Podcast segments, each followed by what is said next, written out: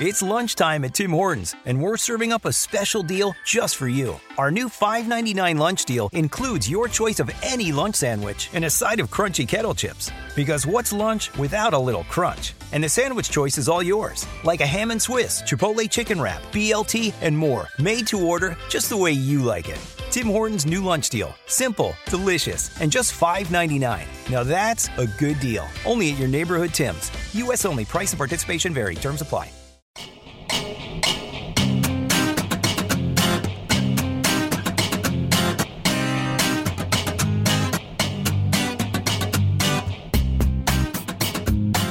Welcome back to the Jet Press Podcast. My name is Justin Freed, and I'm joined as always by my friend Mike Luciano. Mike, what's going on, man? How you doing? Well, I'm feeling good. Back from a little mini vacation up to Lake Geneva for a little family event. Had some nice times up there. I got sunburned to high hell, and my skin is peeling off at a fantastically alarming rate. But I am back, back in the grind, and I am ready to talk some Jets with my man Justin Freed. Absolutely. And it's a good day. You know why? Not only because Aaron Rodgers is our quarterback, as we said last week, and as we've said multiple times, but because in 24 hours, Mike, the Jets are playing a football game. The New York Jets are playing a football game in roughly 24 hours from now. So that's really exciting. We're going to talk about that a little bit later. We're going to talk about what the hell's going on with Dalvin Cook. He left the Jets without a deal. Are the Jets still the favorites? What's going on? Do we even want him on the Jets? We're talking about that. We're talking about Kwon Alexander, who signed with the Steelers. What are the Jets going to do at linebacker? Uh, we're going to talk about the Hall of Fame game, like I mentioned, and also give a little update on the training camp battles to watch either in the Hall of Fame game as well, just for the remainder of the summer. But before we get into that, Mike, you got a promo to hit us with. Yes, sir. Jets fans, have you signed up for DraftKings yet? Because if you're a new user, you can receive 150 bucks in bonus bets instantly after following just three steps. Just make an account, make a deposit, and then wager $5 or more in any sport.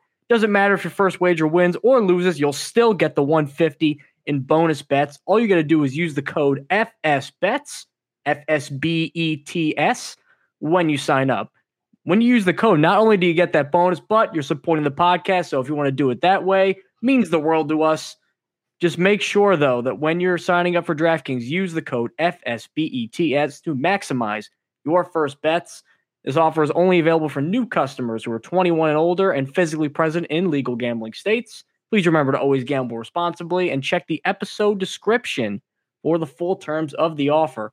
You can also find us on Apple Podcasts, Google Podcasts, Spotify, wherever it may be. You get your podcast. We are there. We are on YouTube at the Jet Press. We are on TikTok, also at the Jet Press. We got a lot of good reception over on those two sites, both vertical and for the the long form replay back of the podcast. If you want to see these two ugly mugs in full HD on your phone, you can go and check that out.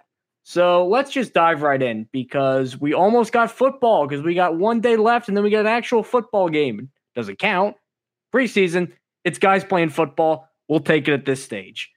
Now, one player who could be on the roster when opening day finally comes around, that Monday Nighter against the Buffalo Bills. We still don't know if it's going to be official, but there's been a lot of noise with Dalvin Cook and the New York Jets lately, mostly coming from Dalvin Cook. I mean, if you just hear Dalvin Cook talk, you'd think he'd already signed with the Jets.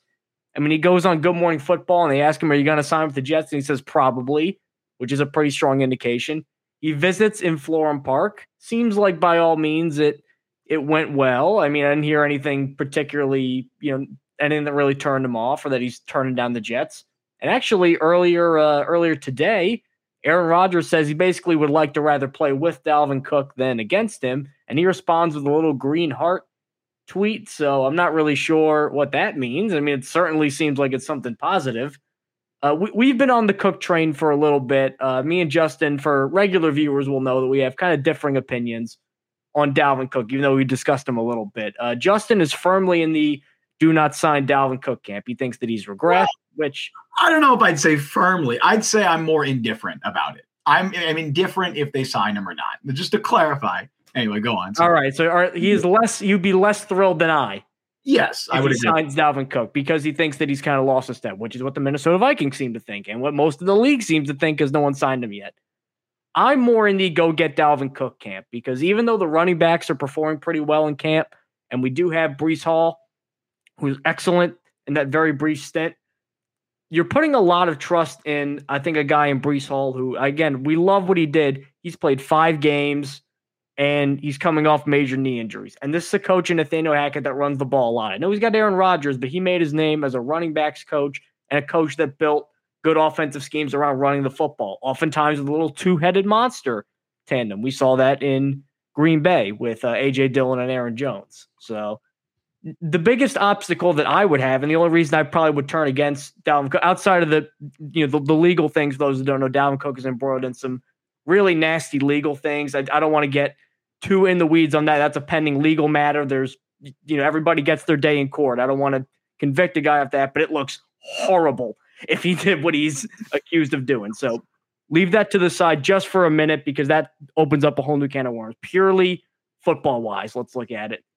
He still is coming off a year where he had 1,100 yards and eight touchdowns and close to 300 yards receiving. So that's 1,468 yards from scrimmage, 10 touchdowns.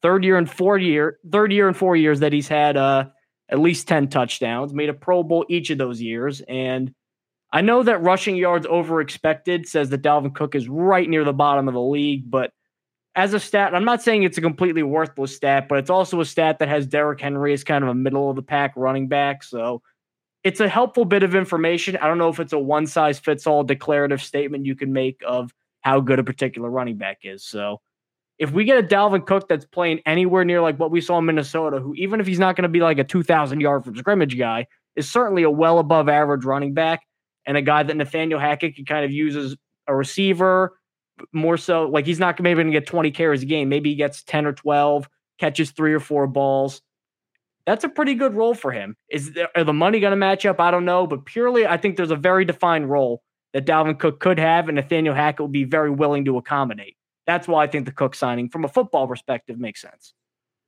I, look, we've talked about it a lot on the show at this point. As a Jets fans, it's almost ad nauseum at this point, right? I again, I'm not anti Dalvin Cook. I'm not against the Jets signing Dalvin Cook, and I totally understand why they want to do it they're trying to win a Super Bowl this year. They're trying to compete for a Super Bowl, and they love Brace Breece Hall. They they think the world of him. Obviously, he was he was fantastic as a rookie, but they also realize that he is coming back from an ACL injury, and even if he does expect to be ready by Week One, they don't want to give him a full workload. They want to ease him into action, and that makes total sense. They don't want to throw him out there and potentially re-risk injury. They don't want to you know just just throw him out there if he's not fully ready to handle that workload. Maybe he wouldn't be full, fully effective. I get why the Jets want to go out there and potentially sign a, a veteran running back to to you know just give them more depth because right now they have Michael Carter, Zonovan Knight, and Izzy Abanikanda. And Carter was promising as a rookie, but really definitely fell off last season. He did not have a very good second season in the NFL. Zonovan Knight had flashes before kind of tapering off. And you know, you could blame a lot of that on the offensive line, but it is true that the Jets running game completely tanked after Breece Hall's injury. That's that's a fact as well as Elijah Vera-Tucker's injury, but it's still a fact. Uh, and Izzy Abanikanda is a complete unknown. I would love for him to have to step up and play an important role this year, but he's a rookie fifth round pick. We have no idea what to expect from him. So it makes sense that the Jets want to go out there and sign a second running back.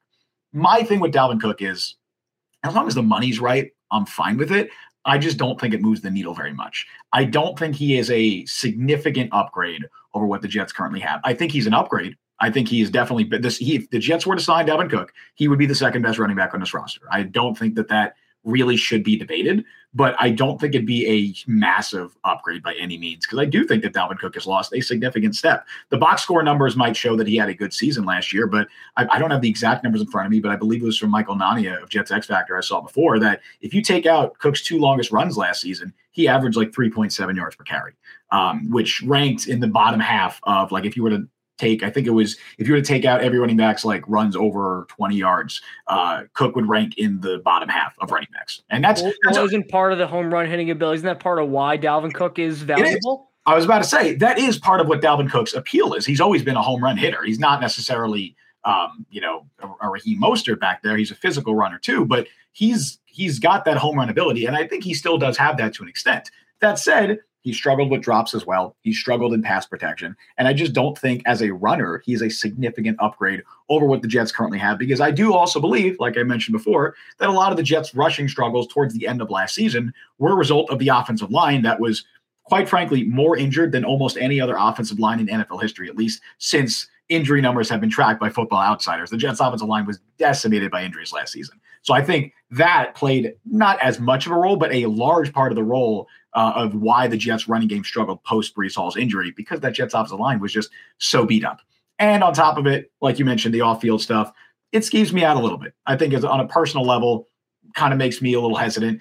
I don't think the Jets seemingly care. It is, I will throw this out. It is a little weird that the Jets seem to be very anti DeAndre Hopkins for supposed character concerns, but they have no issues with Dalvin Cook. I mean, yeah, what Dalvin Cook is accused of doing is, yeah. is worse than anything DeAndre Hopkins is. Right. And that's, of course, that's not me saying that, you know, I'm not making a comment about what actually happened, but I'm just saying that it is a little weird to me that they have concerns about DeAndre Hopkins' character concerns and not Dalvin Cook's. Not to mention the caliber of player both of them are at this stage of their career is right. vastly different. I digress. Uh, I would be fine if the Dalvin, if the Jets signed Dalvin Cook, and I think it'd be a, a smart move. I get why they do it. I just don't think it's a big deal. I really don't. I think it doesn't move the needle much. If they sign him, cool. If they don't sign him, cool. I don't think it's going to make or break the season. I don't think it's going to make or break any team season that signs him at this stage. So I honestly just think it's received too much airtime, which I know we are now contributing to. Uh, but I, I, I really just don't think it's a huge deal, honestly. I think the legal things are probably going to end up being the tiebreaker because right now, just seemingly, you have a motivated team who wants to win. You have a team that can give him a role that I think he would like. And financially, they can offer him a multi year deal. They're not going to make him the new highest paid back in the league. But if it's a money thing, I mean, they have what they need to compensate him well. So I don't think either of those things are going to be the issue. It's just when I when, I don't even want to necessarily read the details of what he's accused of. I mean, it's pretty extremely graphic, so I don't want to get into that. But I mean, it is it is pretty rank and pretty mm-hmm. horrible.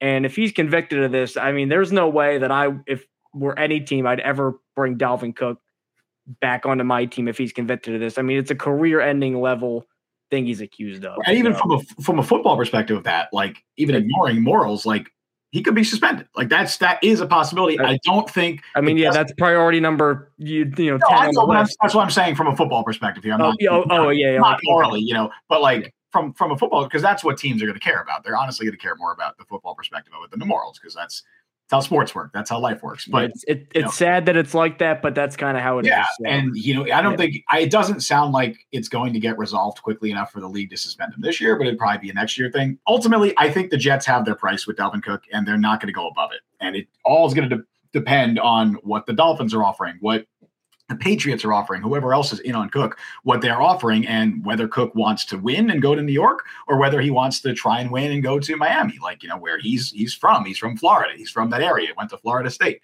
So it's really just going to depend on on what Cook wants. Because I think the Jets have their price point, and from the reports we've seen, Cook is in no hurry to sign. I don't think the Jets are in any particular hurry to bring him in either. Uh, I think, especially what we're going to see on Thursday and over the next few weeks, is going to be really important because if the Jets trust the likes of Michael Carter, Bam Knight, Izzy Abanikanda, then they're going to be less likely to try and up that offer for Dalvin Cook because if they already trust their own running backs, they're not going to be as aggressive to sign Cook. So it's Cook is just looking for, I think, his best opportunity to not only get paid, but to find playing time. And the Jets are seeing how badly they really want him. Well, the problem then too is you look at the other teams who's interested in him. It's literally Buffalo, Miami, New England. Yeah. So if you don't get him, he's pretty much going to go to an AFC East team. And, and I'm cool with that. Well, that's all. I mean, there's going to be egg on your face. I mean, if Michael Carter plays like he did last year, and Abanikanda looks like a rookie, and Bam Knight looks like a second year undrafted guy, which is entirely possible sure. on an offensive line. That I mean, they made some adjustments to it, but functionally, it's not too different from what they went into last year with.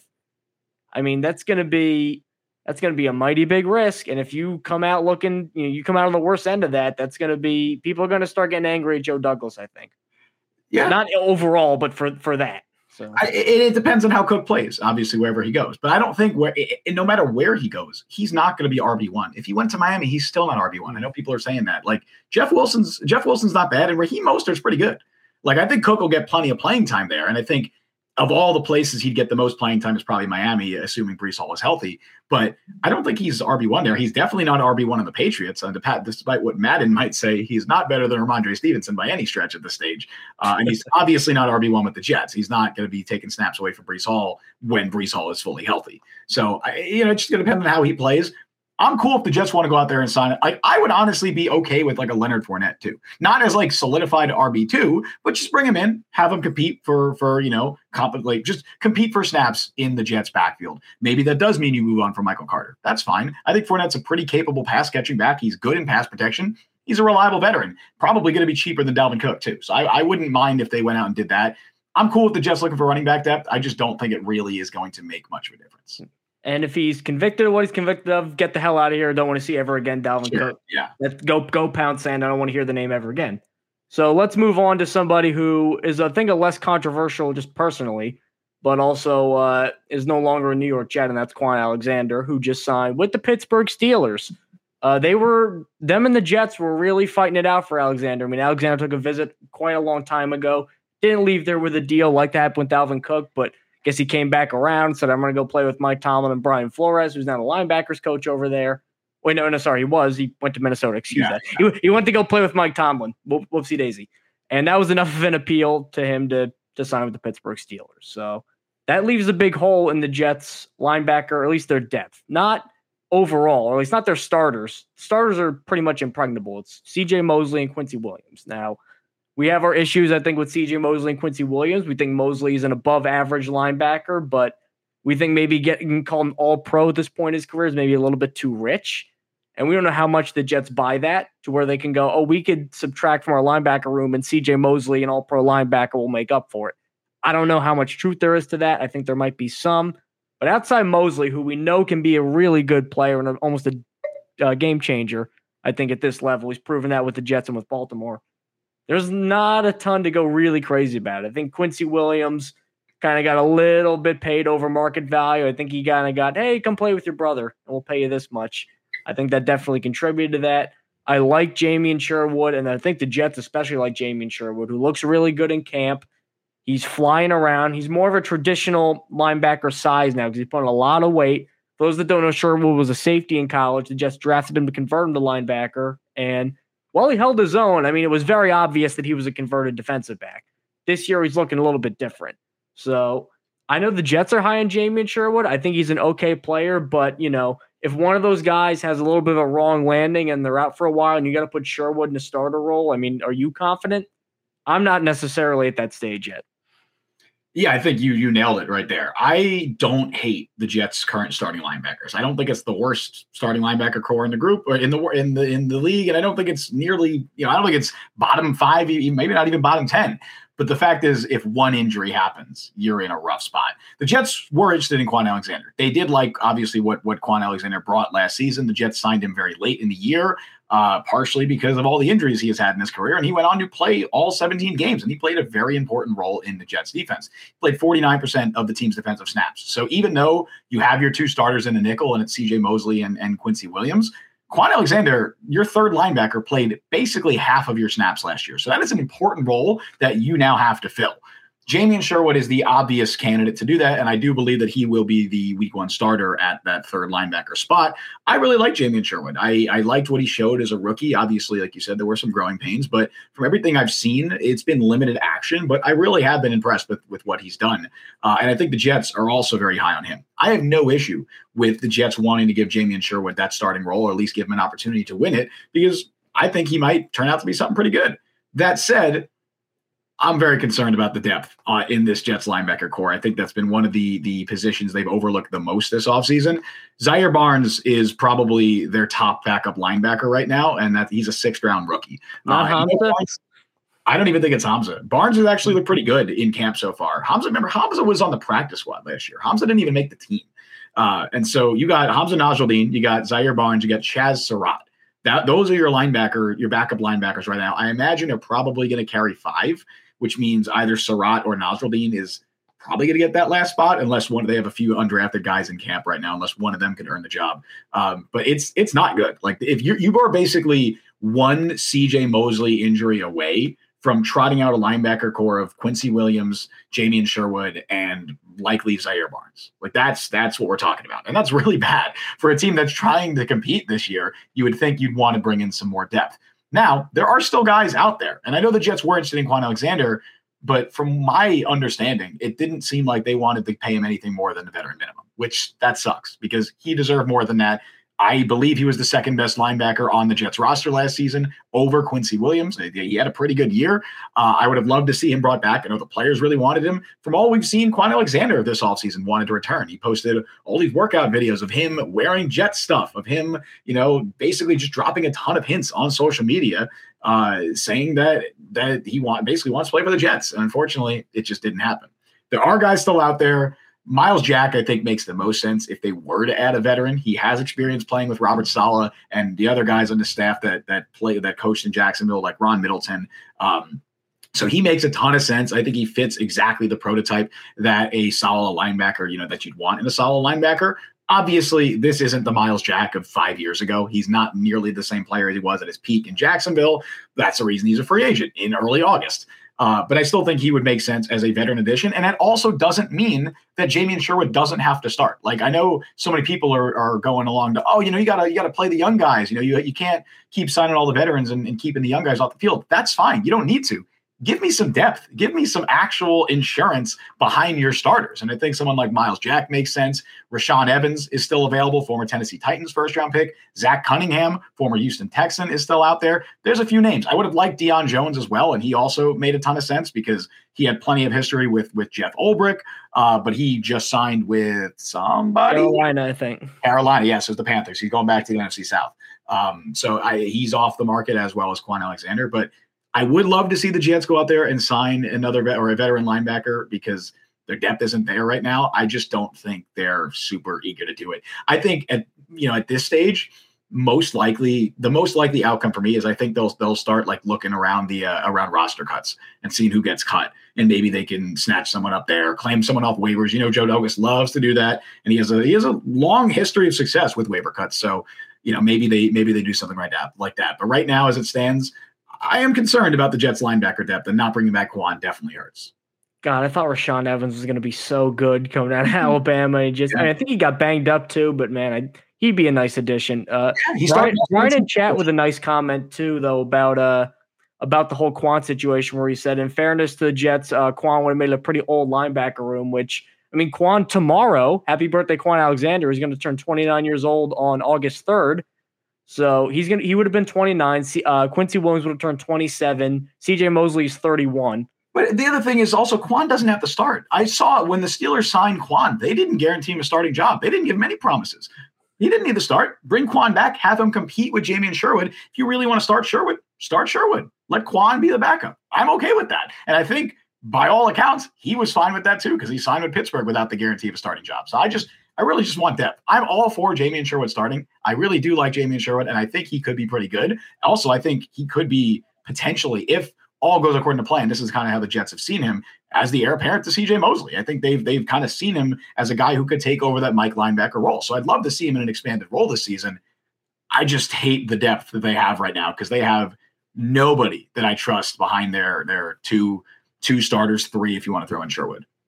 All right, I will say this: if Kwon can't start on the Steelers team, it's time to hang it up. Do you know who their starting linebackers are? Oh, well, because Jack's gone now. Um, yeah, I'm sure if I heard it, I'd be like, oh, of course. Who? Give me who? Who, who do you got? Cole Holcomb and a Landon Roberts. Oh, they got a Landon Roberts. When did Landon that? Robert Tanner Muse, former Raiders pick. Mm-hmm. like a safety in college. I think he was a Clemson. He was like a bigger. Yeah, he was a safety at Clemson, third round pick. Never panned out. Nick Kwiatkowski who was like prime. Like you ever see that meme of Kyle Shanahan looking at a guy in a microscope? Yeah, and he's just gonna destroy him. That that was Nick Kwiatkowski every single week. So. Dude, they need some speed and like Landon Roberts, Nick Kwiatkowski, and Tanner Muse. That's like a two, early two thousands linebacker room. They need speed, man. yeah, if Kwon can't start there, it might be time to to move to the next chapter. It, would, it would be funny if, they, if the Jets sign Myles Jack because the Jets and Steelers would basically just swap linebackers at that stage. Although I do think that the Steelers would be getting the better player. I think that Kwon was better than Myles Jack was last year. Definitely. Oh, I didn't even notice this. Braden Mann is on the Steelers right now. Huh. Oh yeah, is he? Uh, did they have they have another punter on the roster? Pressley Harvin. I used to Pressley Harvin, okay. So yeah, so that's what has happened to Braden Mann. This is the story of the one.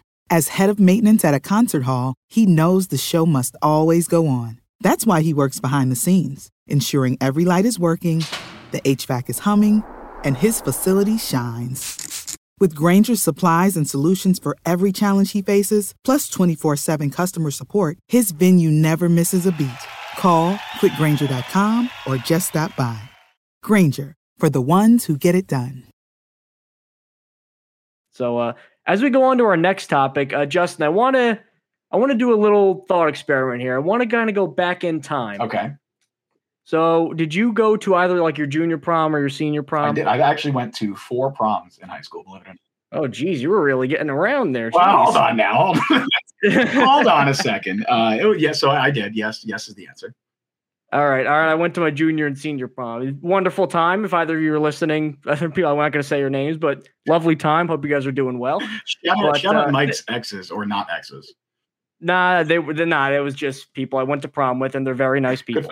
So, so, but you probably had some nerves, maybe a little bit about, you know, oh, I wonder if I'm going to go with this person. I wonder how this is going to look. Like, you probably had some stuff Sure, like that. yeah. And that's pretty normal for, you know, 17, 18 year old kid, right? Because that's a big moment. Wondering life. where you're going with this.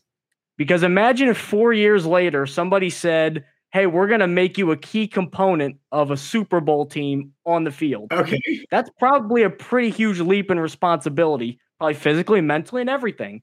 So when I'm seeing all this consternation and toing and froing over the Jets training camp battle, Ice. Okay. and I'm looking at why isn't Will McDonald doing why is Joe Tippmann basically taking a red shirt? Like, I think that they don't realize too, these guys are kids. They're 22 years old. You guys, are, we have some older listeners. We have a lot of like 30s, 40s. You guys remember when you were 21, 22? Would you be ready to help the New York Jets win a championship right now? Physically, mentally, emotionally, anything? It's Hey, man, hard. Sauce, it's Sauce really Gardner did it. Sauce Gardner did it. Sauce Gar- Oh yeah, let's just the Jets should draft Sauce Gardner with every single pick. Dude, That's what they should on. do. It's very easy. Like I don't know why I'm not a GM. Is that's a very easy strategy everybody can do. So, like when you look at the what the Jets are doing right here, all the fans that I think are really upset. I think it's a product of old thinking because the Jets have been horrendous dog shit for pretty much 11 years. And because of that, the default if there's ever like a 50-50 spot where someone's competing for a starting like a starting role, it's always well, let's play the young guy because that way we can see what he's got kind of thing. Like that mindset is dead. It is dead as a dinosaur. There's Aaron Rodgers here. He needs vets who know the offense and he knows guys that he, needs guys that he can count on. I don't even like Randall Cobb that much. That's why he's here because Aaron Rodgers clearly places a premium on that stuff. Being a center in the NFL, I know that there's guys like Creed Humphrey or like a Travis Frederick that came in right away and did it. That's incredibly hard. You're the quarterback of the offensive line. You're making all sorts of calls and you're going to learn on the fly while Aaron Rodgers is your quarterback. That's going to be hell. You can't have too many guys kind of doing on the job training. We're trying to win a Super Bowl here. So I get that some people are, why isn't Will McDonald taking a ton of first team stuff? Why is Joe Tippmann basically going to redshirt and they're letting Connor McGovern and Wes Schweitzer battle out? It's probably going to be McGovern who ends up being the starting center. Like fans just got to realize too, they're not in the development play the kids era anymore. We need specific veterans who can do specific things very well. This is not just open mic, let's see what everybody's got. I get that you want to see the young guys. I get that it looks bad if Joe Douglas has another draft where he performs poorly, especially looking about how bad 2020 and 2021 were in totality. But guys, you got to slow your roll here. Expecting kids this young to come right in and be Aaron Rodgers level playmakers at their positions, that's just not realistic. I'm still getting over your transition to the segment, uh, but ec- excellent work as always. Uh, I, Hey man, that's uh, man, you got to spice it up, man. I, I, you had me on the edge of my seat. I didn't know where you're going with it, but this, this makes sense. that's called storytelling. That was good. That was good. Uh, yeah, I mean, obviously, like you said, Jets fans have kind of quickly, and you know, I think myself included at times. You know, you can you can get a little too, you know, I, I think the whole thing with Joe Tippmann is people when the Jets, Pittman mostly this yeah, whole when thing. the Jets yeah. drafted Joe Tippmann, the expectation was by many fans at least was that oh he's a plug and play starting center right? That was the expectation. The jets did bring back connor mcgovern before the draft but he was given a dirt cheap contract. The expectation was that oh tippmann is going to start week one. Now tippmann isn't even competing for the starting center job. So i think that is what fans are, are most upset about and i get that to an extent. I do I'm a Connor McGovern fan, and I know that there's not a lot of those out there. There's not a lot of Jets fans who are are fans of Connor McGovern. I don't think he's the best center. I, I like the guy, even though I keep calling him Conor McGregor on the show. I like Connor McGovern. I don't, think, I don't think he's the best center in the world, but I think he's the best Connor McGovern in the league, and there's two of them, so that's saying something. Uh, but I, I think that he's a a quality starting center. I think he's about a league average starting center. Uh, I was very surprised that the Jets were able to get him back for as, as cheap as they did. I don't know if he would have had better offers elsewhere, or if he would have had better else, offers elsewhere, or if he just wanted to return to Jets. I don't know what it was, but I was very surprised they're paying him under two million a year this season, which is crazy. Uh, it does seem very likely that he is still your week one starter. I am surprised that he is competing with Wes Schweitzer for the backup center job and not Joe Tippmann. Uh, I'm really interested to see what Tippmann can do in the Hall of Fame game because I'm sure he's going to get a ton of action there, which is going to be great. But from what it sounds like, it's not even that Tippmann is performing poorly in practice. It's not like he's playing bad, although he did have a couple of bad snaps I saw, uh, but that's hardly a death sentence, you know, especially for a young center who primarily played in a run heavy offense uh, in Wisconsin and didn't snap out of, the, out of the shotgun a lot. So he's still getting used to that. Um, so it's hardly a death sentence for him. But I, I think it's more so the Jets just don't really want a rookie center with Aaron Rodgers. That's what it sounds like. They don't really, whether it was John Michael Schmitz, whether it was Joe Tippmann, they didn't want a rookie center with. They, they could flip Schmitz and Tippmann on both teams, and the same conversation would be Probably, happening in the same. John Michael Schmitz has much less competition in with the Giants, right? Uh, he was drafted, of course, like what 14 picks later, uh, and it does seem very likely that he will be their Week One starter. But also, it's a very different situation with the Giants. He doesn't have the same competition. The Jets did bring back Connor McGovern, who is a good center. I, I think he's a fine player. Uh, he had a rough first year with the Jets, and I think that's why a lot of fans kind of got down on him. But since then, he's been all right. He's not been bad. Schweitzer, I don't want I don't want him starting in any capacity. He's a Dan Feeney. I, I think he should fill that Dan Feeney role, be your top backup interior lineman. That's fine. I don't want him starting, and I don't think he's going to start. And I think the the the Jets really tipped their hand because McGovern is not playing in the Hall of Fame game, whereas uh, Schweitzer is, uh, because Robert Saleh specifically said that offensive there's a few offensive linemen that are competing for starting jobs that are going to be playing in the game, uh, but they're sitting out Elijah Vera-Tucker, they're sitting out Laken Tomlinson, and they're sitting out Connor McGovern. So that certainly seems to indicate that McGovern will be your Week One starting center. Um, I, I think my bigger issue with the Tippmann McDonald thing just comes back really to the first pick, to that to that Will McDonald selection. And obviously, look, I'm going to die on this hill until even uh, until Will McDonald proves me wrong and I look like a moron. But I will die on the hill that I would have preferred Jaxon Smith-Njigba with that number 15 overall pick. Could be very wrong. It's August. Will McDonald could be the best pass rusher in NFL history. I could be I could look like an idiot. My logic behind it is I just think Jaxon Smith-Njigba would have made a greater impact in the Jets over the next couple of years. Uh, and I think that's the window you really have for a Super Bowl with this team where you're trying to compete with Aaron Rodgers. He's here for two years, maybe more. You hope it's more. You hope it's three. You hope it's four. But I think realistically, we're looking at he's going to be here for the next two years, right? So Will McDonald is probably not going to be a prominent player on either of those next two teams. He's definitely not going to be a prominent player this year, barring injury. And I don't think he's going to have a starting role next year because John Franklin Myers is coming back unless they pay a lot of money to get out of that contract. Jermaine Johnson's coming back. We don't know about Carl Lawson. We don't know about Bryce Huff, but those two guys are going to be back. So Will McDonald probably isn't going to be a starter next year either. And if that's the case, I think it's a weird use of your first pick and your first two picks to draft players who are not going to play this year. In a year, you're, you're trying to win the Super Bowl. Obviously, there's a fine line to walk when you're an NFL team, when you're an NFL general manager. You're trying to not only supplant, you know, or, or build your current roster, but you're trying to build a roster for the future. You're trying to do both. I think the Jets leaned a little bit, little bit too much towards development when they probably should have been you know, leaning the other way, um, given that they have a pretty short Super Bowl window. That said, maybe I'm wrong. Maybe I'm an idiot. Joe Tippmann could start 20 years for the Jets. I have no idea. Will McDonald could be the next uh, Jason Taylor. He could be the next uh, John Abraham. These are weird names I'm pulling. I don't know why I'm specifically pulling those names, but he could be great. he could be amazing. He could be the next Dwight Freeney. I don't know. Um, but I just, as it stands right now, I do think it was a weird – draft approach. And I think that is what the Tippmann, you know, Tippmann working exclusively with the third team offense, it kind of highlights that for me. And it kind of just reinforces the opinion I already had about that. Before before I break this remote that I have in my hand for my air conditioning, before I do oh, it, no. there is no such thing as a win now draft. It is an oxymoron. I agree. It is an, you can get players. There is no. They could have gone all in and done what? Took another twenty-one year old kid. Use your use your noodles. No, I agree. It's not. It's not about even, that. Even if they take, even if they take, not you specifically. This is like yeah. the the cacophony of of Jets Twitter voices I'm seeing. I'm seeing parrot this this take. Even if they took Jaxon Smith-Njigba, or I remember right after the draft, he's like, "Oh yeah, I would have like Dalton Kincaid." And I thought he was nuts, but let's just say they get one of those two guys.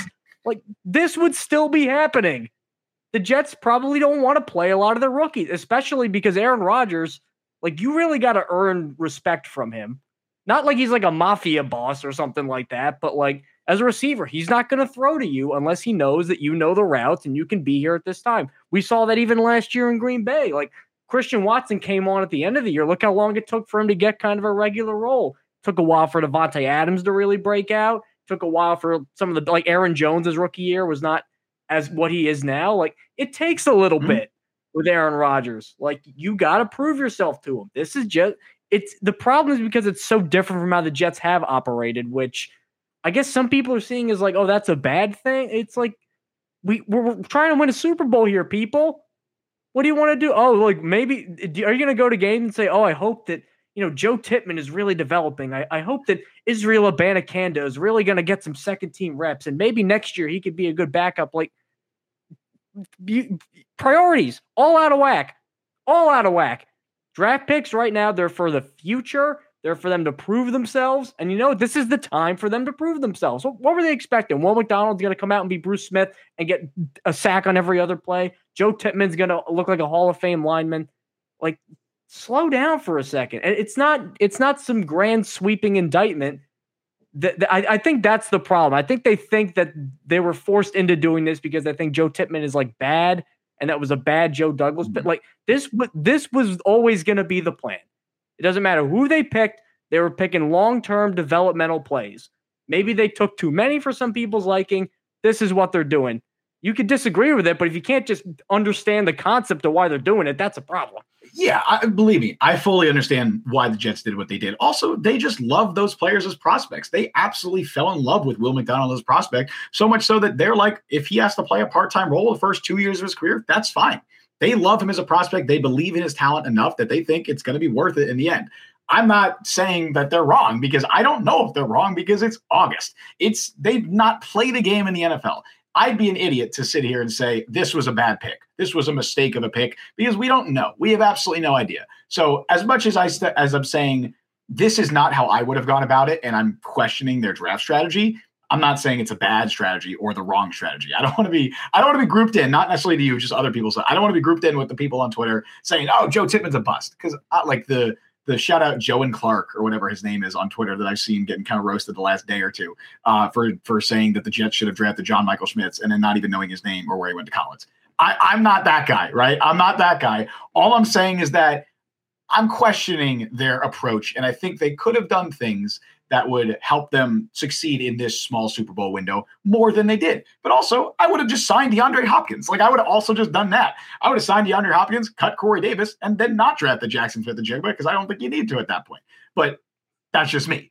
I'm not running an NFL team. I'm sitting here talking to a microphone, sitting in my room. Right? That's that's that's all I'm doing right now. Uh, I'm just I'm just saying that that's I think it's a questionable approach, but hopefully I'm wrong. I obviously hope I'm wrong. I want the Jets to succeed. I want Will McDonald and Joe Tippmann to be all pros for for the next ten plus years, uh, and so I, I, definitely hope that's the case. Uh, we we we got a little off track because we're talking position battles. I think we were supposed to be. Uh, well, no, Tippmann's a position battle. I'd call You're right. It, so. it is, and Joe Tippmann running yeah. with the third string. It does seem like as an update, as a final update for that, that I believe Connor McGovern will likely be your week one starting center. I hope that Joe Tippmann is at least your backup. Like, I hope if McGovern gets hurt in the regular season, they're not playing Schweitzer. If they're not like at that stage, you know, Tippmann might just end up being a healthy scratch every week. Um, Schweitzer is Spencer Long 2.0, man. I can see that I, I, it comes from Washington too. Oh, true. I really, I think he's just Dan Feeney. That's what I think. He's a good backup interior lineman, which good is so is so um uh what's the word relative Nebulous? relative, I'd say, okay. because like uh, sure that too, but like it's relative because he's not a, like a good offensive lineman. But in terms of backup out offensive lineman, there aren't many good ones. So I think he's an above average to to very good backup offensive lineman. I don't want him starting. I don't want him at center. I don't want him at guard. If he's starting because of injury, that's fine, but he should not be starting. But I think that's what's going on with center. Uh, let's let's talk about a different position. Let's talk a little bit about wide receiver, uh, specifically wide receiver six, because it's it's been almost 40 minutes of us doing the show and we have not mentioned the name Jason Brownlee. And I feel like that's a crime. And I feel like we deserve to give this man the, the shine that he deserves because Jason yes. is killing it in training camp right now. Uh, and I'd say running away with that sixth wide receiver job. Of course, there's no guarantee the Jets do carry six wide receivers, but if they do, Brownlee definitely seems like the odds on favorite. I'm looking back at Jason Brownlee's Southern Miss film. I'm like, how did everybody miss this guy? Yeah. And then I'm looking back at like not only did he have quarterback instability that hurt his numbers, but do you know who threw, I believe, the second most touchdowns on Southern Miss last year? Uh, threw the second most touch? I have no idea. Frank Gore Jr., the running back, who would play what they did a lot of wildcat because of their quarterback instability. Wow. So if you look at Brownlee, he's a guy who number one, he got better every single season he was there. Last finished the year with 900 yards, just a little under 900 yards, 891 and uh, eight touchdowns, 16.2 per catch. So he's a vertical field stretcher and six three bigger guy. The, the thing I was impressed with Brownlee too, and it's shown early on in camp right now, sticky fingers, man. Mm-hmm. That dude catches anything thrown near him. Good hustle guy. I think he'll be a good special teams guy early on, which I mean, he's not going to be the number two receiver as an undrafted rookie, so he's got to be good in special teams. Clearly the star of, of camp right now. I thought Trey Dean was really going to emerge, but the talk of training camp right now has been Tony Adams number one because Tony Adams might actually start over Adrian Amos and freaking Jason Brownlee. Like even if the Jets didn't plan on carrying six receivers, I think he's performed well enough where you have to carry six receivers now. Now, ideally, Randall Cobb could be one of the guys maybe like, oh, I just don't know what Randall Cobb is going to necessarily provide. He's not a special teams guy and he's going to be the wide receiver five at best, but that's Aaron Rodgers, Binky. He needs him fine. You make that when you, you make those sacrifices when you get Aaron Rodgers. Brownlee has been tearing it up. Man, do I like man, do I like what he's bringing to the table, man. Like every year, there's a, every team, be it by luck or whatever, has an undrafted free agent that just kind of pops this is it this year for the Jets. Watch out for this guy. And that's the thing. Like I, I don't want to get too attached to training camp darlings because every year, it, it's pretty much always a wide receiver. Every year, there's a wide receiver that Jets fans, and really this happens for every team, latches onto as like, oh, this is the underdog success story that we're going to root for. And most of the time, they don't make the team or they don't do anything in the NFL. I really think it's going to be different with Jason Brownlee. The Jets have gone on record and saying that they wanted to draft Jason Brownlee. It just didn't work out. That's the reason they gave him as much guaranteed money as they did. He was given the fourth most guaranteed money of any undrafted free agent this year. So the Jets already had high expectations for him when they signed him. And, and when we're talking that like high end undrafted guys, they're getting more guaranteed money. I'm pretty sure than like seventh rounders. Um, I think he might have got more than Kuntz. Yeah, he probably did uh, because th- those guys are getting paid a lot. Like those those high like top priority undrafted free agents, they're getting paid right now.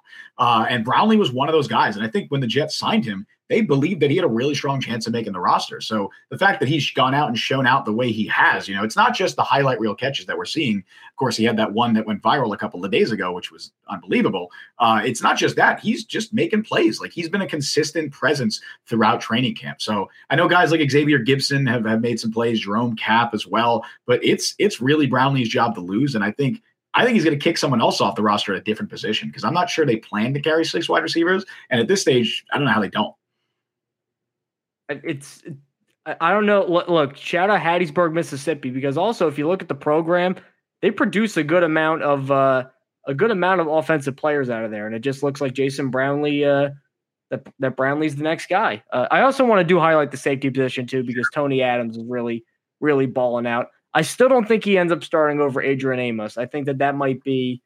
I think that might be too big of a bridge to cross. I know that the Jets want to play the best guys and all that, but I feel like they're going to give Amos every opportunity to show that he can't be the starter before they turn it over to Tony Adams, which might be fair because we have probably six, seven years of tape saying Adrian Amos can play safety at a high level in this league. Mm-hmm. But I think he's on a very short leash, much shorter than Lamarcus Joyner got last year because they just didn't have the, the talent to replace him. Now I think Adams has emerged as a guy who can play in the NFL. I think if he has like one or two bad games in a row, I think right to the bench for Adrian Amos and then in comes Tony Adams. We'll see. Honestly, if I was predicting right now, I think Tony Adams your week one starting free safety. If, if I were to predict right now, I think he is. It's not even because of the unofficial depth chart. I don't read into that. He's just been getting the work with the first team defense in, in training camp. They have not given Adrian Amos reps with the first team defense at this point, or at least to my knowledge. I haven't I haven't seen anything saying that he has been getting reps with the first team. Uh, and obviously, part of that is, hey, we just signed this guy, right? And Adams was here last year; he knows the system. But I, I do believe the Jets are extremely high on Tony Adams. They were so high on him that that's the reason they cut Jason Pinnock last year because they wanted to keep Adams, and they didn't well, they didn't want to risk Adams going through waivers. And look, as much as I got on the Jets case at the time, and I probably still will about them cutting Jason Pinnock because I think he's a good player and he's I think in line to start for the Giants this year or at least play a prominent role. Uh, it's clear why they did it because they were really high on Tony Adams, and I think in the limited action we saw from him last year, he was pretty good. Uh, he was definitely a significant upgrade over Lamarcus Joyner late in the season, and from everything we've seen so far in camp, he's been good too. I think the Jets really found the gem here. I'm not sure he's ever going to be an Ed Reed, but I think he's a starting caliber player is what they're hoping he can develop into and maybe even be this year. So I would not be surprised at all if week one Tony Adams is starting.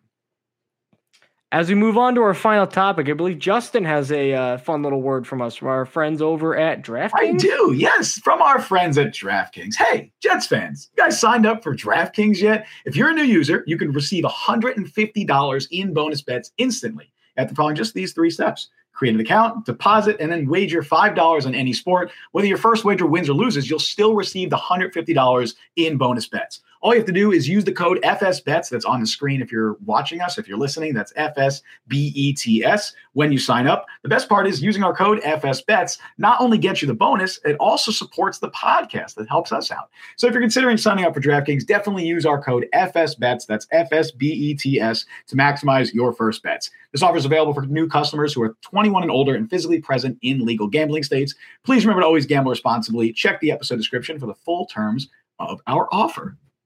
And with that fantastic ad read, we will head to our final topic, which is the Hall of Fame game happening tomorrow. Which, fun little note for you guys, we will be going live before the game at 7 p.m. Eastern.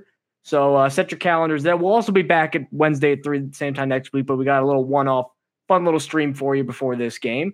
They are playing the Cleveland Browns, a team that it's again, it's going to be hard to really gauge preseason because we don't know who's playing. We don't know what they're really going to show. Every team pretty much runs a couple eight or 10 vanilla plays they don't want to give away offensive or defensive secrets on preseason film. So everything's going to be very basic. We get all that, but there's still reasons to be tuning in outside of the, you know, Revis and Klecko festivities going on all outside that. And uh, this may just sound like the trite answer or the boring answer, but if you're saying I can only watch one thing in this game, I mean, it's got to be Zach Wilson. Just because the talent was never the question with Zach Wilson. Like, think about what you want. Even nowadays, like the arm is still there. Like, no one doubts that he throws hard and has arm talent. That was never the issue. It was always between the ears. Not only just the mental side of football, being able to process things, having good footwork, having good pocket presence. Even outside of that, it always just seemed like once one thing happened, like if he got hit or if he made a bad throw or if he got intercepted or dropped it, like he'd always get thrown off his rhythm. And he was always just climbing uphill every single game trying to overcome that. So I want to see, even in this very tamped down setting, I want to see comfort from Zach Wilson. I want to see Nathaniel Hackett run, even if it's just a couple easy plays, get him in rhythm, maybe one little deep shot to just try out the arm. Like that's what I need to see. If I see more skittishness and I see more five of 10 for 24 yards with a dropped interception, I'm going to feel really disheartened and honestly a little nervous because while I'm out on Zach Wilson as a franchise quarterback or even a starting quarterback in this league, I just think that emotionally and mentally he's almost too damaged. Because I mean, we saw that last year. I mean, all he had to do was be very basic to win games, and he couldn't really do that at the end. If he can't play well in this game, I have my concerns about a backup quarterback for a 40 year old. And you know, God forbid one one weird turn of one guy's legs, and then all of a sudden Zach Wilson's back in, and and then it's just the same old conversations we had last year, just with Hackett instead of LaFleur. I, I like the use of the word comfort there. I feel like this entire preseason is just going to be about building confidence for Zach Wilson, at least as far as Zach Wilson is returned uh, is, is concerned he was, as you said, mentally broken at the end of last year. Last year took its toll on his on his uh, mental state, his confidence, and he was just his confidence was shot by the end of the season. I would really like to see him kind of, you know, because he's had, I'd say, an inconsistent but overall positive training camp. He said all the right things in the offseason. He seems to be making strides. Obviously, he's learning under Aaron Rodgers, which that can't hurt. So I'd like to see Zach Wilson just come out there and, and do the easy stuff. Make it look easy. Play confident. Just just complete the screen passes, complete the easy passes. He doesn't have to do anything crazy. I don't I don't need to see 60 yard bombs to Jason Brownlee, although that'd be pretty cool. That would be awesome. Be awesome. I, I would love that. But I'd much rather just see him look confident and poised in the pocket. He is going to be playing at the back of offensive line. So we'll see how that goes. Uh, but I just I, I want to see him look all right and look confident in himself out there. Don't worry about the line because supposedly if Joe Tippmann is apparently you know, Jim Otto over there, apparently that you know everybody's just going to be crumbled into dust because he's this 300 pound Hercules like Kratos. He just destroys people. I, apparently that's what Jets fans thought Joe Tippmann could be. So. I, I, really am interested to see T- Tippmann in this game, but I, am going to go with a different offensive lineman that I'm paying attention to. It's Mekhi Becton. I, I think uh, if it's not Zach Wilson, Becton is by far the most interesting player for me in this game. He hasn't played since that week one opener in 2021. That's the last time he's played an organized game of football. Uh, and so I'm just really excited to see him back out there. He will be starting at left tackle, and Robert Saleh said he will be on a pitch count. He's probably going to play around 20 to 25 snaps, is what Saleh said. That should be enough time for us to gauge where he's at with that knee. Uh, obviously, hope he can stay healthy, and I just want to see if he if he holds his own out there because right now, like I, am not confident by any means that Mekhi Becton's going to be on the week one roster. I don't know if the Jets would cut him, but I think there's a decent scenario where they try and trade him because it doesn't sound like he's in the mix at right tackle. He hasn't taken a snap at right tackle in any team drills, I believe, this summer. It's been strictly Max Mitchell and Billy Turner. And so if Duane Brown is healthy, which all all indications are that he will be ready for week one, that's what Robert Saleh said, uh, and probably even before then, I imagine he'll return to practice. So if Duane Brown is healthy, you got Max Mitchell and Billy Turner. One of them is starting at right tackle. The other is your swing tackle. Because even though they prefer Mitchell at right tackle, he has been taking some snaps at left tackle. I think he's been better at right tackle. But regardless, both of them are making the team. One of them's your starter, one of them's your swing. And you also have Carter Warren, who's not going anywhere. The just Jets just drafted him in fourth round. So does it make a ton of sense to carry a backup left tackle who is your fifth offensive tackle on the roster? I mean, presumably he'd be your top backup left tackle, but – I don't know if it makes sense to carry five offensive tackles if one of them can only play one one side of the offensive line, and that guy's going to be a free agent at the end of the year. So I think it's totally feasible that the Jets try and trade Mekhi Becton. I obviously would love to see him just come out there and win the starting right tackle job. Like that would that would be ideal. But either way, I want to see whether it's for trade value, whether it's for hopefully him revitalizing his, his career with the Jets. I just want to see how he looks. I, re- I really want to see that, and I want to see him look healthy, and I want to see him look confident, just like Zach Wilson, and just hopefully he holds his own out there and plays well. That's that's somebody I'm keeping an eye on. You ever hear the phrase "looks like Tarzan, plays like Jane"? Yeah. You know, like that might apply to Mekhi Becton a little bit, oh, not through because he's you know weak or timid or anything like that, but there's really no substitute for live reps in the NFL. Just the physicality, like the, the feeling of the contact, like you can't replicate that in practice, no matter how hard you try. So we're literally going to see a guy who, for almost basically for three years, has had one game of like that level of live speed and a couple preseason games. Like, whoop, you do? Like, that's really all we've seen of him playing at either the highest gear or a high gear. Like, is he even still the same player that he was at Louisville or doing his rookie year with the Jets? Like, because you, you go watch that old film and he was nasty. Yeah. He had a mean streak to him. Like, physically, does he feel limited? Because if you feel physically limited, I don't know if you could have that same sort of demeanor about you. If he does, fantastic. That's what I'll be watching for too. Like honestly, let's see some chippiness. Even get get a little aggressive in there. It's the preseason. You're not gonna, you know, win or lose any sort of awards in there. Like if I just see aggression and physicality, like that's how I know. I think physically that'll be a good sign to know that he's up to it, that the knee's up to it. If he's like passive and uh uh uh, and we see a lot of hesitations, I'm like, oh, I don't know. It's it's that scene in Talladega Nights when Ricky Bobby comes back racing and everybody's going fast, and then he's going like 25 miles an hour. He's like, why is everybody going so fast? That's that's what I'm envisioning the nightmare scenario being for Mekhi Becton. I hope that doesn't happen. Yeah, I, I, just I really I want to see him look confident in that leg. I don't want to see him look timid out there, like you said. Yeah, I want to see him look aggressive. I want to see the Mekhi Becton that we saw in his rookie season because that player was damn good. Like people forget, and I bring this up a lot. There was you know the the ESPN preseason polls that they do where they ask 50 league executives, coaches, players, whatever, to rank the best players in every position. Going into that 2021 season, Mekhi Becton was ranked as the sixth best offensive tackle in football on that list right? People will, it's very easy to forget that. It's very, very easy to forget that. And obviously, so much has happened since then. But that just shows the talent he had and how highly he was received around the league. He looked like a future star offensive tackle in the NFL. So I just, I want to see shades of that player, whether it's with the Jets, whether it's with another team. I want to see him succeed because the dude's been through a lot. And I, I just, I want to see him come out there and I want to see him dominate.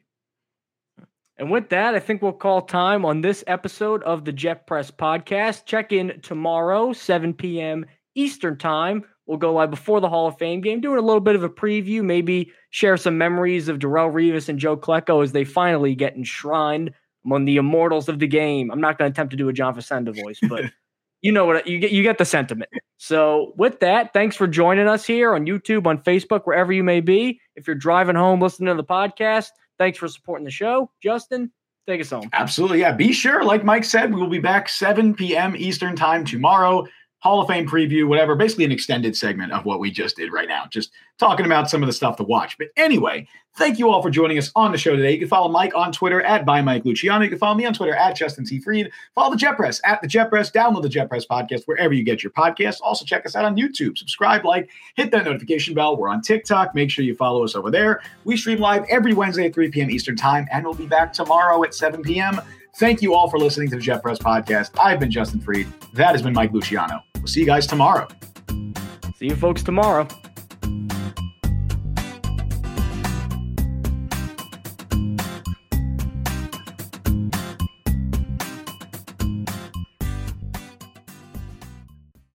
This is the story of the one.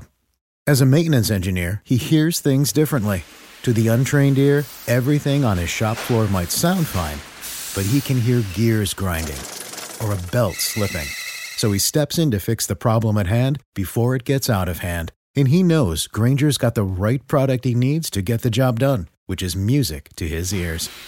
Call, clickgrainger.com, or just stop by. Granger, for the ones who get it done.